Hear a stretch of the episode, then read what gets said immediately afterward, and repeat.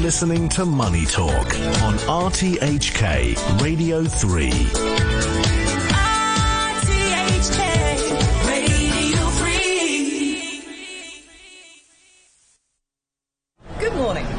Joined here at FinTech Week by Vincent Chok, who is CEO at First Digital Trust. And he's going to help explain about one particular type of cryptocurrency we haven't talked about here on Money Talk before, and that is stablecoins. Thank you for joining me, Vincent. My pleasure. Thank you for having me. So, for those who aren't familiar, can you explain what stablecoins are and why they may be seen as less risky than some other cryptocurrencies? The stablecoin, as it's in its name, is stable due to the fact that it's backed by uh, a fiat currency, a dollar. In this case, uh, USD. FDUSD is backed by one US dollar to one token. So that's why it's stable.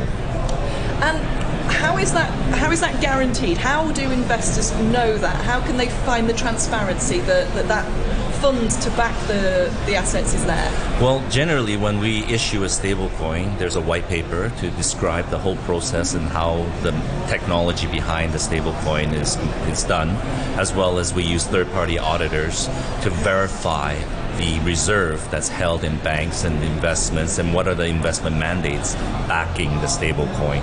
So we can't be putting into risky investments like um, you know junk bonds or anything like that. So we put it into very safe income T-bills, repos, term deposits, something very safe that's held by credible banks with large balance sheets.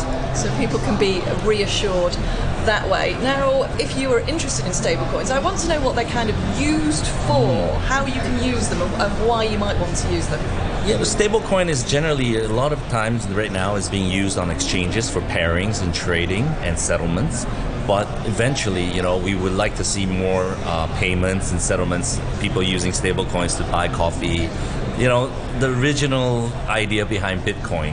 However, Bitcoin's kind of become that collectors. People want to use it for investments and hold it. They, they don't want to spend it at Starbucks. But uh, I think stablecoins it, it will be used in that sense, and that's what we want to see more of a larger adoption from the general public using stablecoins for payments, so that there's no more. It'll be a you know it's part of the cashless society where we see we know it's coming. So it's kind of just envisaging it as more a sort of universal currency that maybe you could go into that coffee shop anywhere around the mm-hmm. world and spend the same stable coin.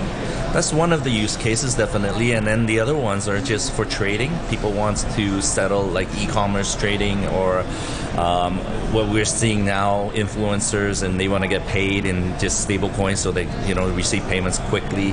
all, Uh, so there's a lot of. Uh, I think you can't have Web three without a stable coin as well. So it'll be a big part of Web three to be uh, uh part of that whole Web three in infrastructure. Now, this year has been a big year for a lot of talk about regulation. Uh, what have we seen in terms of any specific regulation around stablecoins? Is there anything in place? Does something need to be in place? Oh, I think so. I think it's always good to be uh, to have regulation around something like a stablecoin, due to the fact that it will then be accepted globally in the in the financial markets. But uh, regulation is important as well as because we have to deal with things like KYC, AML issues, anti-money laundering issues. Um, so being regulated is important, and I think that Hong Kong has taken a big step to be the first to announce that they will license stablecoin, and we're really excited about that. And I, and I, think that's also giving Hong Kong that credibility around the world and bringing that buzz back to Hong Kong now, and what we're seeing during this Hong Kong FinTech Week is that um, there's a lot of support from the Hong Kong government, and um, and you know with that support, being being a large financial center in, in the, globally, uh, it, it is a leader in this, and I think that uh, we will really get a large amount of interest and people coming to Hong Kong wanting this type of regulation, this type of uh, regulators that is pro crypto and pro digital assets and pro Web three. Yeah, I think that's a very interesting point you've made there is how forward thinking Hong Kong is and yeah. how important that is for the future of the city as a, a financial hub because I think things are changing a lot in the, the financial world. It, it is. It's a, you know, we, we hear a lot about disruptions and what are disruptors, right? And um, it's about how do we embrace the change and being you know, finance is always changing, and how do you adopt and how do you adapt to that? Uh, traditional companies, if they don't adopt using blockchain technology or AI, they're going to fall way behind, and uh, it's be really hard to catch up. So that's why you know we want to work with a lot of traditional companies in using sort of our expertise and using our connection, using our stablecoin to help them move and generate a lot more interest in their business. It's all about basically it's all about yield. How can they save money in the future, and how do they be more competitive globally by adopting fin, you know, financial technology. Yeah, I think that's very much what we're talking mm. about is is these kind of efficiencies and cost savings because in, in, the old world a lot of things would be actually quite slow and yes. difficult, right? Yes, very yeah. Uh, time is money, they say. so if you can cut down the time, you're saving a lot of money. Absolutely, absolutely. Now, to finish off with, I'd love to get your kind of outlook on what you think the biggest thing, maybe in stablecoins or maybe in the broader blockchain Web3 world in 2024 will be.